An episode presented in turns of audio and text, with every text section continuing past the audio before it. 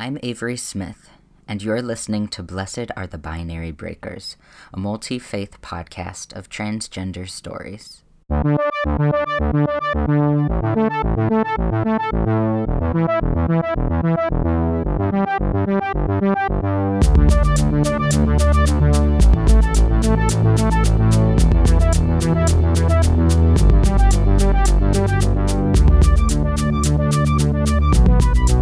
My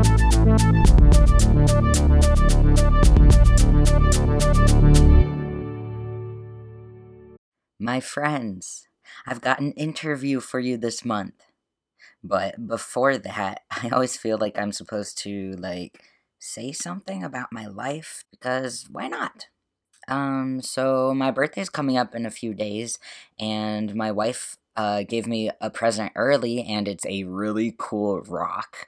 It's moss agate, which is this sort of clear gemstone that has what looks like green moss in it. Um, and she got one that's polished to be shaped like a crescent, and it's really pretty and fun to fidget with and stim with and stuff. What else? Oh, um, I got to preach about Joseph of Genesis at my church a couple weeks ago. Y'all might remember that I did a podcast episode where I talked about Joseph. Um, well, I applied some of that and expanded it. It was really fun, and church folks were really receptive to it, which made my heart so happy. I talked about Joseph as a genderqueer figure, and also what Joseph's story of reunion with his brothers can tell us about the incredible difficult and complicated work of reconciliation, particularly when it comes to that very complex idea in our own day of racial reconciliation. With Joseph's story, we see that he was able to find a way to thrive and he built a community around himself that did love and celebrate him without first having to like just forgive his brothers. Um sometimes we i feel like we put pressure on people who've been abused or wronged to just forgive their abusers but that should always always be their choice right? Um and we see that with joseph. We also do see that when he does decide he wants to start the process of sort of rebuilding a relationship with his brothers, the onus is on them to admit they're wrong and prove that they've changed and that they, you know, won't hurt him again. Well, anyway, I'm not gonna. if I if you leave me to it, I will just ramble about Joseph now for the next hour, which is not what I'm supposed to be doing right now. I'm supposed to be introducing you to the really cool person I interviewed this month.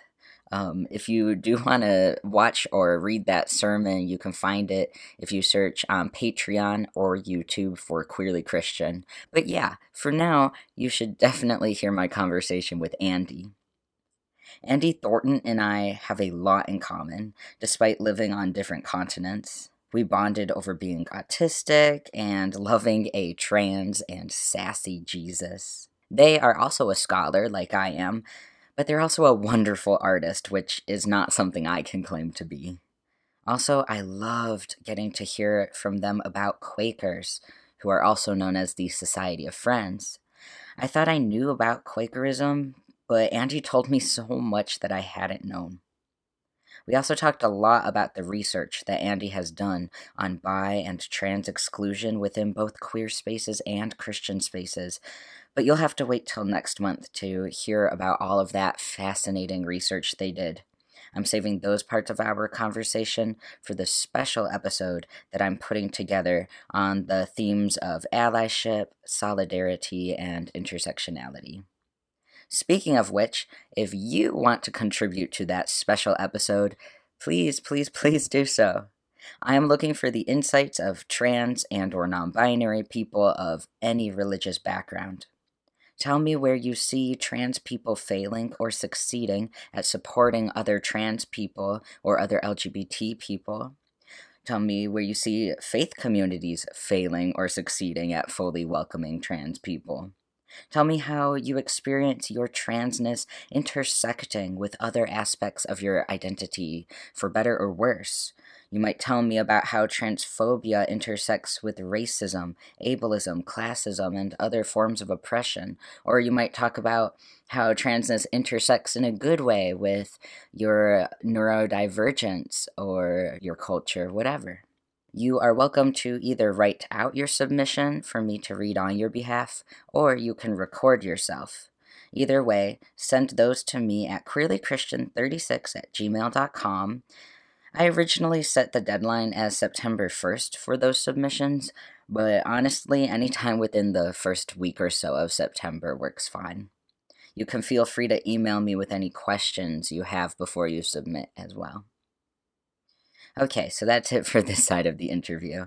Besides uh, just giving my thanks to Andy for putting up with multiple technical difficulties to get this conversation recorded.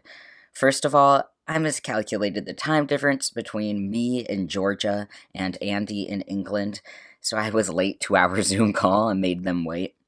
And then my Wi Fi was being incredibly difficult. So, if you can tell I'm a little discombobulated for the first few minutes of the interview, that's why. Andy, on the other hand, was unflappable. So, without further ado, let's hear from them. So, my name is Andy Thornton. I am a sweet age of 23. Um, I am coming to you from a small country town near ish London in England. Um, I, I've just graduated sociology before that, I did art foundation. I am non-binary. I'm actually bi gender, but I generally don't use the term because I, it feels very Tumblr. but I am bi gender. um, I should bring it in more. Uh, and my pronouns are they and he. And about me, I am a Christian. I'm a Quaker. I do a lot of art. I'm an illustrator as well and I'm also currently unemployed. So, you know, if there are any employers listening to this, let me know. awesome. Yeah, and I'll make sure to link um, to places where listeners can see some of your art and stuff because um, that's that's very cool. Um, When did you first like start getting into art? So uh, my dad actually has a, a picture of a monkey that I drew when I was like nine because Aww. he was like, "This is when I realized that you were good at art." But um, like I've I've loved it forever, and then I found sociology like near the end of school, and that that sociology is basically all about like people and society and why people do things, and I kind of fell in love with that. So now I use my art as like a way of I don't know expressing people and how how I feel about things. Oh, that's really cool. Do you bring your faith or gender into that? Yeah, so for me like um gender representation and kind of all forms of representation are really important. So I generally try to make sure my art is extremely representative of marginalized like hmm. people's mm. identities um and to do that authentically so, for instance, I have a children's book called Rebecca's Secret Grandpa that's on Amazon. And in that, the grandma, um, well, they think it's a grandma, actually a grandpa. Um, uh, uh-huh. Yeah, so it's like a kind of trans story. Yeah, so that I did three years ago, and now looking back on it, I'm like, wow, there's there's so much I did not do. Um, oh. but yeah, so uh, I don't really bring my faith into my art as much as I would like. Okay. I think for me, kind of so much of the religious iconography that I've seen is so mainstream or like mm. what I kind of found in my research of like Instagram Christianity and the very like Hillsong. Um mm-hmm. so I, I am wanting to like make more religious imagery that isn't that, but I haven't yet. I think the world definitely needs more of illustrations of what Christianity can be like and all of that, especially like your point of view as a Quaker. Um, when I think of Quakers, I tend to think of the United States because one of the main like things we learn in our history about Quakers is that the Society of Friends were some of the first white people in the US who took a really firm stance against slavery. Yeah. Um, and so like you mentioned like in your art, you make sure to be representative of a lot of people and you have that sort of justice lens to it. Um, so even if you're saying your art doesn't really bring your faith in, I feel like that is a like that seems like probably part of your faith. Do you feel like that is. Like, I would love to hear uh, your point of view as a as a Quaker, especially one that's not in the U.S. Which, for with my very American centric lens, because that's what Americans do. My God, is oh, Quakers, America. Yeah, no, I could so get that. For here, it's just whenever I say I'm a Quaker, people are like, "Oh, the oats, like the oats," and I'm like, oh my gosh. "Not like the oats." oh Um, no. I came to uh, Quakerism because I moved to Bath, and there were a lot of churches in the area, and I was like trying out all of these new churches, and I was having issues with an ex at the time in a queer relationship. And I Mhm. was like, I don't know if it's safe for me to go up and ask for prayer about this. And one of my friends, who's a historian, was like, "Oh, try the Quakers; they're a laugh." um, You're alive. they're a laugh. And uh, yeah, they they've just they're absolutely brilliant. I mean, they have been supporting gay marriage since like the 1900s. Um, Oh, wow, There's a awesome. fantastic bit in. So the Quakers are like they started off Christian. Now you can be kind of lots of different faiths within Quakerism. oh, So cool. I didn't know that. Yeah, and and that's amazing, and that's one of the reasons I really love it. But um, Mm. we also have the Quaker Faith and Practice, which is kind of like a book about Quakerism. It's kind of like a Bible, but way less holy, and it gets revised every like 25 years or something. Okay. Um, but in that, there's a bit from I think it's 1905, and it's somebody saying um, some people in meetings might um, struggle with homosexual relationships. We need to work with Mm. these people to improve their views. you oh know, wow. it's just so like on side. Um, wow. And that's like all the way back in 1905 when when you know polite society didn't speak of these things. Exactly. Yeah. Wow. So I think for me, as you said, actually, you've completely nailed it. Like being a Quaker is all about activism. There used to be a, a Mhm. kind of presumption that when you get to, I think it was 18 or 20, I can't remember, you obviously Mhm. would go into activism work as a Quaker. Like, Mm, yeah. and so, as you say, like to an extent, I think a lot of my faith is very much like, okay, well, what can I do? yeah like how do you live it out um and so quakers uh, like have this history with um like the the gay part of lgbt right do you what what do you see with sort of the reception of you individually or and then also in general like for um the other parts of the lgbt community right this is i have so many possible answers to this so bear with me. Um, because i also worked at friends house which is like the quaker hq so it was really interesting to see like quakers from the inside. And quakers have a big uh, they are overwhelmingly white. Okay um, yeah and i think that that is that is a problem within quakerism. I mean it's also a problem within a lot of mainstream christianity so yes. you know. Yes um quakers are very as you say quakers are very good at sexuality. So for instance i go to or i used to go to westminster meeting which they just have a history of gay quakers and it, it's gorgeous. But um i have experienced transphobia from quakers which was very tricky for me because as you know they're supposed to be people who are very accepting. And i think Yeah. there's the the way that it was phrased that particular incident was oh well you know i want to learn more about this so you know Mhm. you should tell me. And then when i did hmm try to be helpful and educational then i was met with oh but what about this and what about this article in the daily mail i read? Oh no not the daily Oh. mail. Yeah. At that point i was like we are not having this conversation um yeah but yeah so the young friends so the way the quakers have like a kind of um annual meeting Mhm. which is kind of like organized quakerism and then there's a young friends general meeting and the young friends i think it was a year ago came out with a statement um explicitly supporting non-binary and trans identities oh nice which was amazing Mhm. um and i think there are like i know i know a lot of quakers who are very much pushing for that within general quakerism but you also have a lot of old friends who have a long way to go in a lot of things.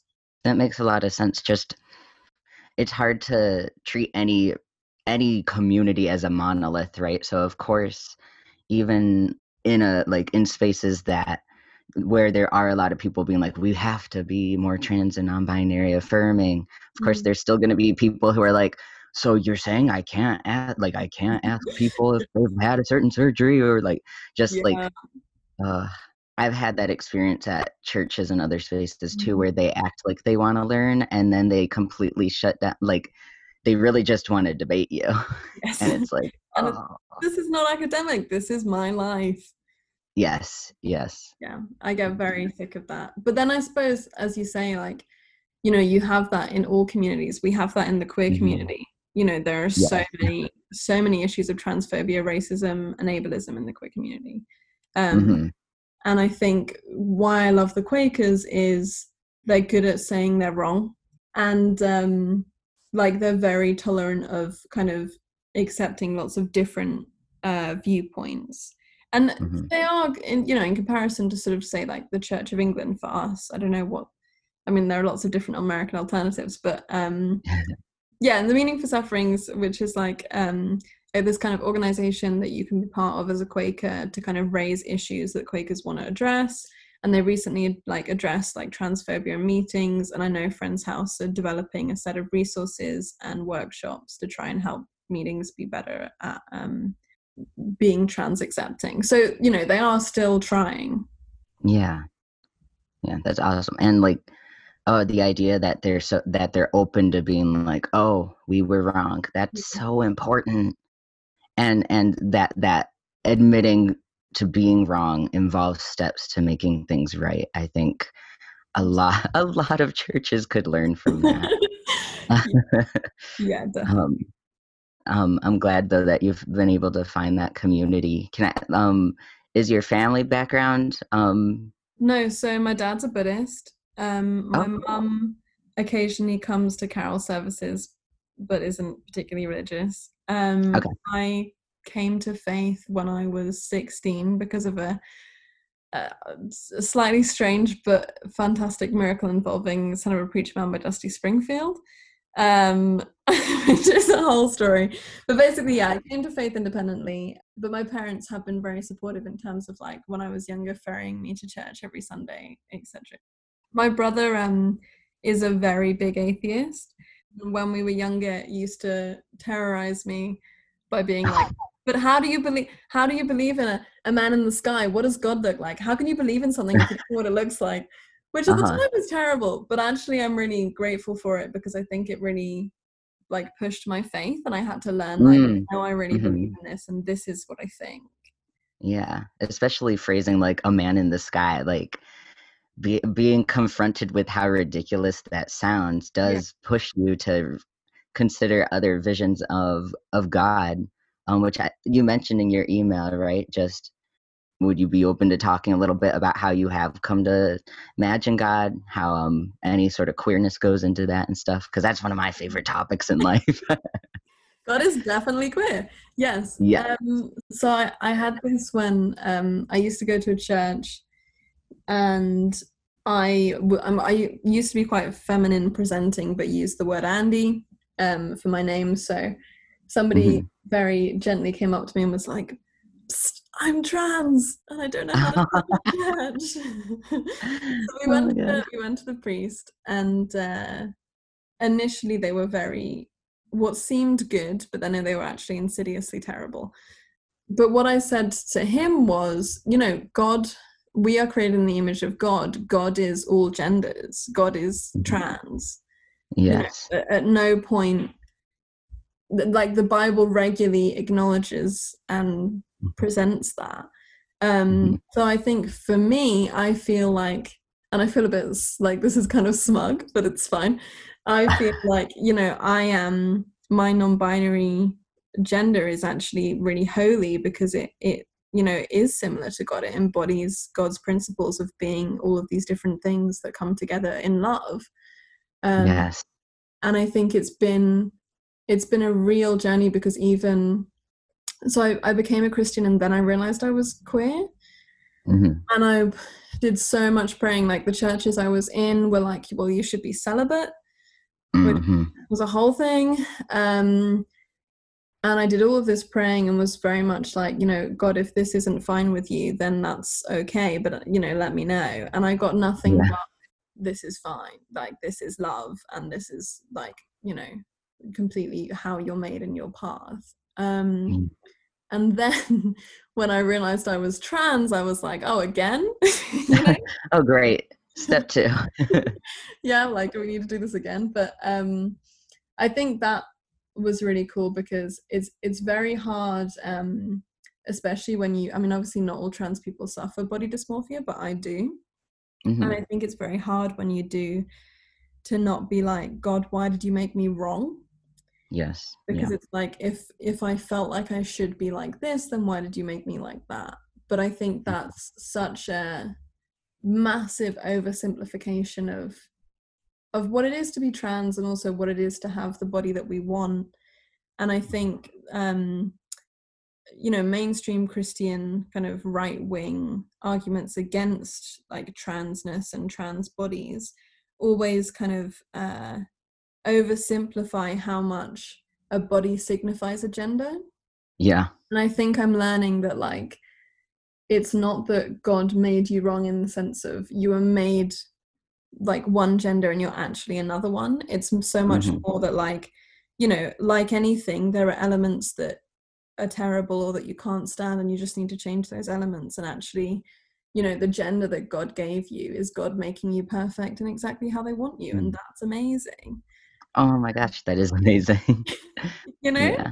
Oh, I agree so much. Like for me, I've felt such an invitation from God to like join with God in the creation of me, mm-hmm. right? Like I've gotten top surgery and gone on HRT. And obviously, yeah, not all trans people do that. But for me, that was part of my journey.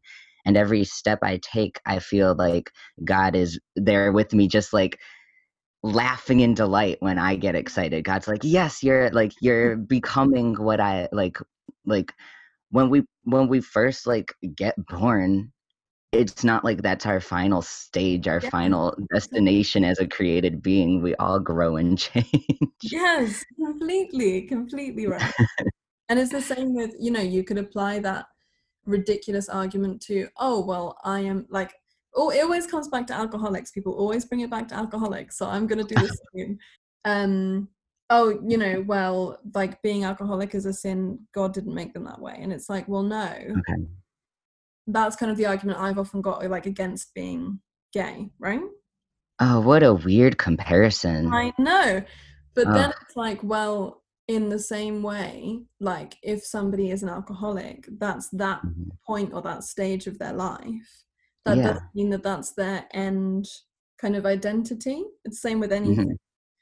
Whereas, and it's the same with, as you say about being trans, like you learn and you grow and you become more yourself Mhm. and the period that you experience body dysmorphia and are uncomfortable with yourself is not what God destined for you. Like we are all grown. Yes. And there are so many examples in the Bible of, you know, people get their name changed all the time in the Yes. Bible. All the Yes. time. Mhm. And that they're constantly changing and shifting. Mm-hmm.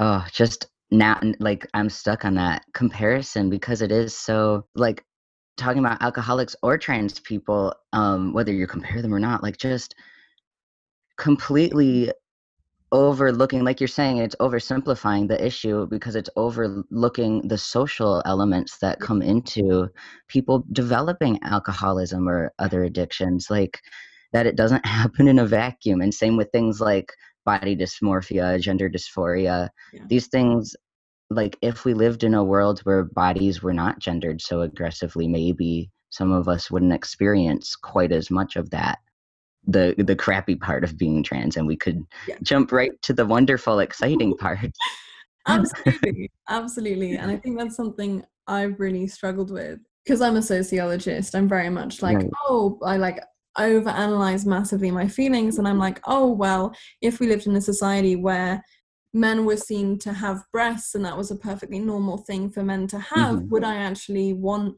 to get like top surgery or not And Mhm. I was talking to my excellent therapist about this, and she was like, Well, I hate to tell you, Andy, but I don't think society is going to change within the next Yeah. five to 10 years that much. Mhm, You know, mhm. we can try, but don't don't feel guilty for doing what you need to do. Do you know? Yes, and like the the onus shouldn't be on us to change things, right? Like it should be on the the wider society that has me- has messed up so terribly. Yeah, definitely. I think that's such a problem in Christianity um, that I've certainly experienced as well. That everything it's very, it's become very individualistic. In Oh yes, of you're doing wrong, you're sinning, and it's your problem. yeah, absolutely. Talking about the individualism, do you find that um, the Quaker communities you've found do they do a better job of being more, you know, communal? Yeah, definitely. I think so. Um, something one of my friends said once was the Quakers are like the Ents in um, Lord of the Rings, the the trees. Yeah, yeah, and it's it's very much like sometimes they're too slow but quakers are Mm. very much like we need to communally come to this decision and Mhm. like including the children children need to have an active Oh Uh, yay! you know they matter and their opinions are important which i love and so i think quakers are often better um kind of being like okay well i might not know but like d- let's discuss this and come to the best decision and Mhm. there's literally in the Quaker Faith and Practice, there's a bit that's like, um, if you feel that you need to break the law, discuss it with your meeting. Yeah, is that law as in like Quaker law or like No, the like in like the real like law. real laws and like civil disobedience stuff? Is it like Mhm. okay? Hmm Yeah. Quakers are quite civilly disobedient, to be fair. so- Yes, which is which is so cool because Yeah. like like I've been reading a lot about incarceration and and Mhm. Christian how Christians have been complicit in that in the US at least. A lot of Christians conflate the government's like laws of nations with the laws of God and you know what is moral. Um and so the idea of breaking the law is is seen as a sin Yeah. and that can like I like that Quakers have constantly been like, mm, no, we can- no, honey. um, which is uh, one fun thing about this conversation is just being able to for me get out of like the american christian bubble um, Mhm. and again like that's not monolithic but it like it is it's very cool to hear um, what it's like where you are um, Yeah, it's interesting though because like what I found in my research was the kind of Hillsong bubble. It very Mhm. much affects Christian culture here as well. Um, oh wow okay yeah in terms of like again air quotes like instagram churches and like instagram christianity which was very like so there are loads of churches obviously you've in the uk you've got like baptists and catholics and like a whole lot of denominations but then you've got lots of church of england churches Mm. which also vary wildly in terms of how like traditional or inclusive they are. Um, and obviously churches can be traditional and inclusive but i mean you know. Yeah.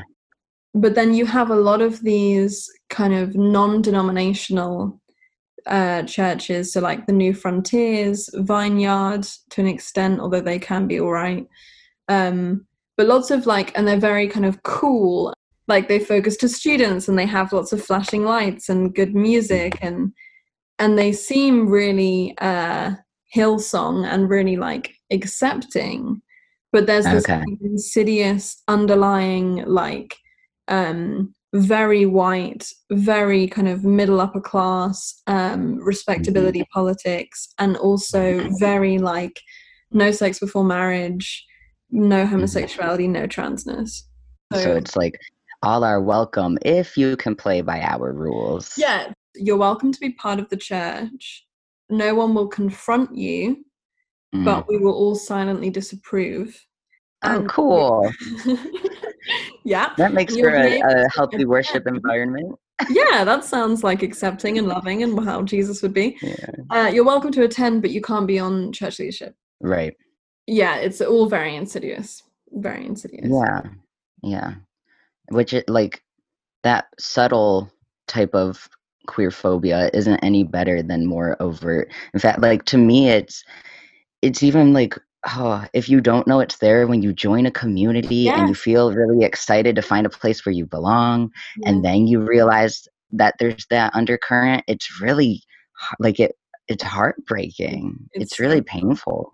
Yeah, I found that. So I joined a church this year and I went for most of the year and I was like, wow, I finally have a church home where I'm accepted, which I've never had before. And then there were a few kind of orange flags that I ignored. And then uh, the like main priest gave a, a big talk all about like how, you know, when Jesus ate with the tax collectors, he was speaking love, but you know, I'm sure he was also speaking truths and like Okay. and like then he started talking about sex workers and calling them prostitutes. Yeah. Very terrible. And it's like ah, it could have just been Yeah. explicitly homophobic at the start, so I didn't waste all my time. Yep. know? Yeah. It is. It's so hard to find any kind of even places that like are trying to be really welcoming. It is still Mhm. really hard, especially with um as someone in church leadership. Wicked. I know it's really hard for a pastor or other faith leaders to, you can't control everything that every individual is going to say. Um, so you can find a church that, like, from the pulpit and um, in their mission statements and stuff, they're extremely trans friendly and affirming. Mhm.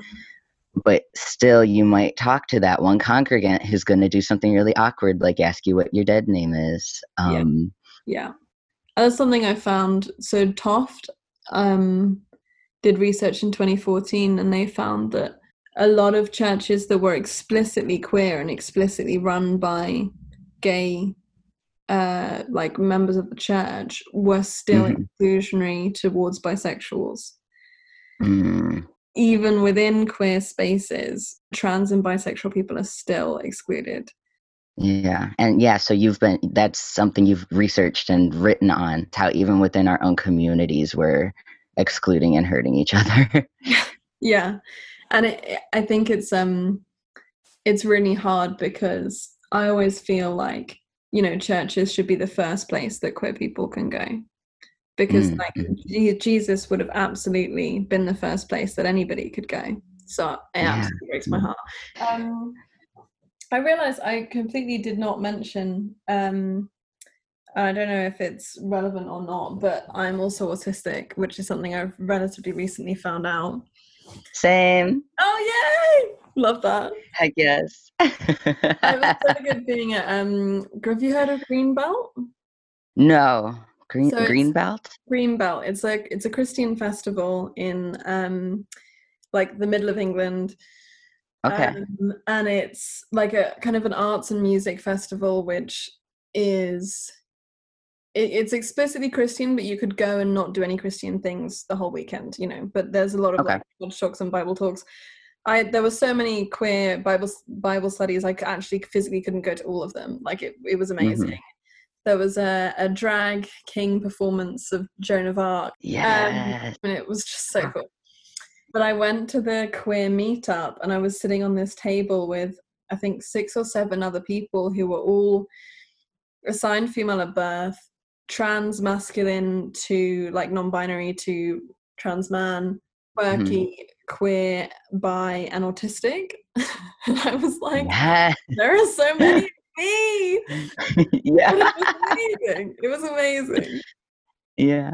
Yeah. And it I do feel like a lot of those of us who are autistic find the genders assigned to us really stifling or just like like different degrees of like why the heck would why is this a thing like no and like just refusing to s- stick to what we've been assigned Absolutely. um Autistic people are just like, but why?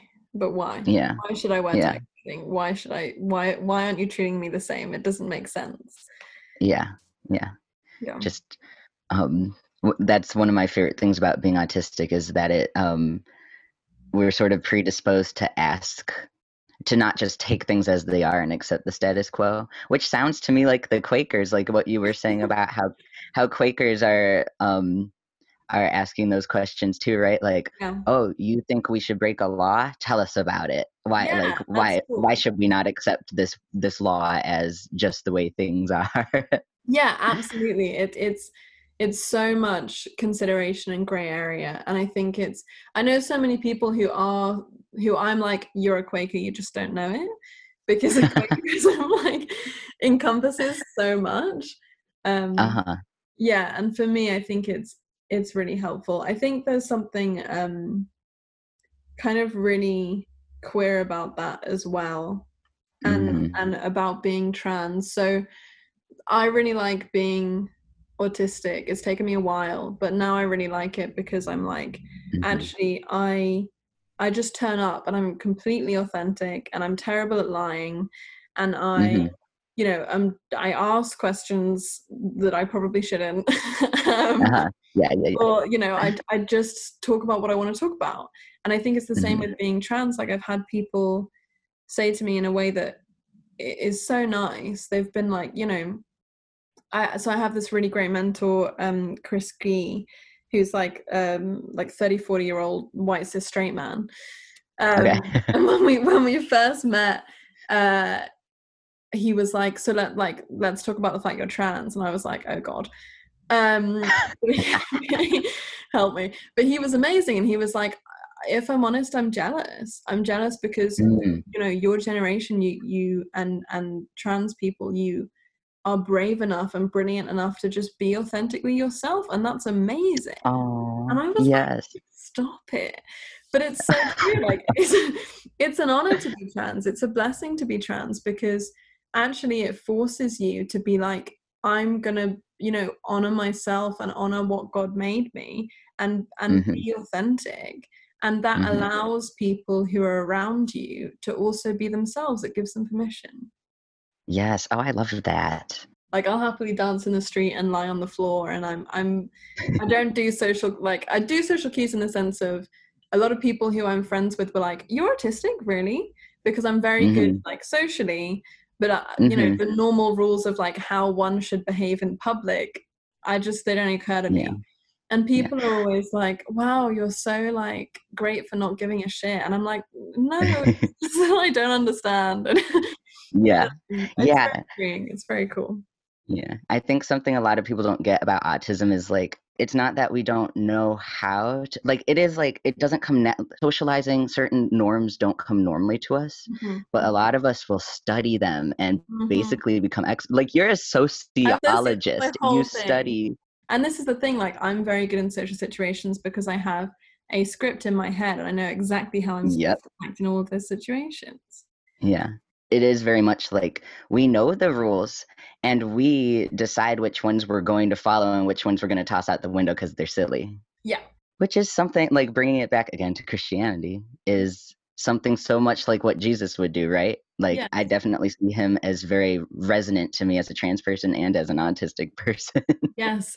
Yeah, because Jesus would come into a town and he would say, Okay, I would like to have dinner with the person in the town that you would least expect and who you will hate. yes.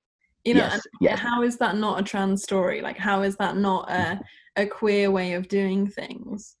hmm also like if you even in the um and i love that you do your own translations so much but even in kind of normal like niv or whatever translations like jesus is sassy like He's so sassy. he's so sassy like i'm imagining the like you know the little hand and the whole like he's so queer Yes, yes, yes, yes. Oh yeah. Can you imagine a straight person being like, "Get behind me, Satan"? no. exactly Oh gosh. Yeah. I love Jesus. It's um. so it's so nice to uh be able to talk to somebody who also is like i love jesus i'm also so trans Yes. Yes. Yeah. and i think this is why i always i was always so upset and so resentful you know like i'm i'm really grateful actually so my ex very much kind of brought me back into like churches and christianity because he was like not all christians hate you and i was so Mm. Convinced before I Mhm. met him that like you know I I can't go to a Bible study because they'll tell me I'm going to hell, and I think I've always been so resentful because I am that level of Christian. Like I'm I have a, a J on my ankle for Jesus. I'm I'm so extra, and I love God so Mm. much, and I've always felt very um betrayed that i'm not allowed into these groups of people who are the same because i'm queer Yes. it just doesn't Mhm. seem fair Yeah. Like you have the energy and the excitement and Yeah. but they just they don't like that. They're like not that kind of energy. Like Exactly. and then you try Yeah. and kind of bring that energy in in queer groups or try and find that Mhm. and it's really hard Mhm. to and it's it's been amazing like finding your podcast and also like greenbelt meeting lots of people there who are Mhm. similarly like training to be in the church and also really queer yes, yes. One of the main things that like gives me hope for the future and energy for my day is yeah getting chances like this to just chat with someone who yeah, who gets it yeah is really great. because you're not, Um, yeah you're not alone it's good Yeah. Yeah. It's also really important on that to say like it has been a journey. And Yeah. like, it has been a journey of like crying outside churches in the car because i'm like why does god hate me? It has been like you know like desperately wanting not to be trans. Like it, it, i Mhm. think it's really it's really hard when you're a baby gay when you're a, a young trans or young queer person to look into the community and be like but they're all fine and they all know Mhm. what they're doing and why can't Mhm. be okay you know and to feel like you're the only person who doesn't want it and doesn't know what to do and I Mm, think it's yeah. it's been a a difficult journey. I'm a Stonewall person person of faith role model, so I also like talk to young trans kids, and some of them are Mhm. still very much on the start of God hates me, and you know Yeah. there's a lot there. But I think it's about you know you just have to do the work, you have to put in the work and do the research, and I think this is what's so amazing about Mhm. Christianity. I mean, you know, so my ex um my ex-girlfriend uh, is a Sufi Muslim and she's queer. So, you know, I know that like there are in lots of religions, it is there when you look for it, but I know especially in Christianity, like the, the Mhm. more you read the Bible, the more you find Yeah. the stories, right? Like it's Yes. it, it's all there, it's all canon. Um Mhm. and I think that's what I find so frustrating when I talk to people who are anti-queer, who are uh, Christian. Yes. They're like, "Oh well, have you not read the Bible?" And it's like, "Yes, actually, I have. You haven't." Yeah. You mentioned the um the Stonewall Person of Faith group. I I hadn't heard of it. You mentioned it in your email, so I like did a quick Google, and it sounds really cool. Would you want to talk about what your experience with that has been? Annoyingly, it's a lot less cool than it sounds. So, Aww. yeah, I saw that Stonewall were advertising for a course, like a one-day course, and I applied. And it was basically like we went to Stonewall for the day, and they kind of talked us through like I don't know, like activism, and like we discussed like how we reconcile our gender slash sexuality and our faith, and that was really cool. And it was really amazing to be in the room with so many people who were queer and religious. It was a, a bunch of Mhm. different faiths. Um, but you know, while I was there, somebody was misgendered, um, Mm. quite Yeah. terribly, actually. Not by Stonewall, but by one of the other members. Mhm. And also, I don't know, that there wasn't much follow up. We weren't we weren't really given the tools or the time to actually set up projects, which was what we thought that we would be doing. But like that said, it was a cool initiative. Um, the people, all the people who I did it with were absolutely brilliant. And to be fair, like the facilitators on the day were were great as well. But I, I just think it Mhm. it it could have been a lot better. But Mhm. um actually having been it it's been really cool because it's meant that people send me so friends of friends of friends are like oh i have like know this person who's struggling and then i get sent them Mm. Yeah. Yeah. to Yeah. somebody in hungary who was um like not out but really looking forward to being out when they got to the uk they were coming to the uk for Oh. studying which was cool Yeah. That sounds like it is a really cool initiative organization. Yeah um and and hopefully like they'll keep improving and you were saying so it, it is like an interfaith yeah and i think you know we we're a small community and we have so much to learn from each other and i think that was that was what was so great um when i used to be with my ex-girlfriend like you know discussing the differences and the similarities in faith and i think Yeah. you know we can all learn about the same god and we can all learn about how we do faith yeah. It's something the quakers are really good at the quakers are completely into faith Mhm. Yeah. Yeah. You mentioned that. Um, I would love to hear more of that because that's just something I didn't know. Yeah, so it Yeah. started off with George Fox as a very kind of Christian thing. But it started off in that George Fox I don't to be honest, I don't know as much of the like historic specifics as really I should. But basically that's fine. God told George Fox that like everybody should be equal and everybody should have a personal relationship with the divine. But we Mm. don't talk about we do talk about Jesus and Jesus' example, but we talk about the light and and you instead of being like, oh, I will pray to God that you're well, you say, I will hold you in the light. and Mm, so the mhm. the main pillars of being a Quaker are number one, um, you believe that everybody has light in them, everybody has a kind of a goodness in them, which Mhm. means number two, you're generally anti-war and like pacifist because you Mhm. know every human being deserves respect. And number three, um, be tolerant of different ideas. Mhm. So that's kind of it. and then everything else is um, what do you think is best, or what by committee do we think is best? And we all meet in silence, and then there's no leaders, there's no one's in charge, which I always kind of Mhm. forget is so, so like anti what we're used to. No one's in Yeah. charge. It's all done by- Completely revolutionary. yeah completely Yeah. revolutionary it's all done by volunteers and like um people nominate themselves and nominate others and it works and it's great Mm. Yeah. um so yeah i have a friend who's a buddhist and a quaker i know a lot of people are atheists i know a jewish quaker you know it's it's a lot more like a way of life and a way of looking at things Yes. Oh my gosh, I love that. I'm I'm sad I didn't know that before because like in seminary we talked about Quakers a good bit and that never came up that you don't have to be Christian to be in the community. yeah That is that makes my heart so happy. It's wonderful, isn't it? Um, yeah. And there's yeah. something else that for me was really important, which is a lot of Quakers. Well, again, you can't really say a lot of Quakers because there's so many different beliefs. But one of the Yeah. Quaker kind of suggestions is that there isn't a heaven and that it's our job to build heaven on earth. mm, mhm. That's something that kind of lights the fire under so much activism because we have work. Yes. Yeah, this world is not going to go away and we get a brand new one. Yes. Yeah.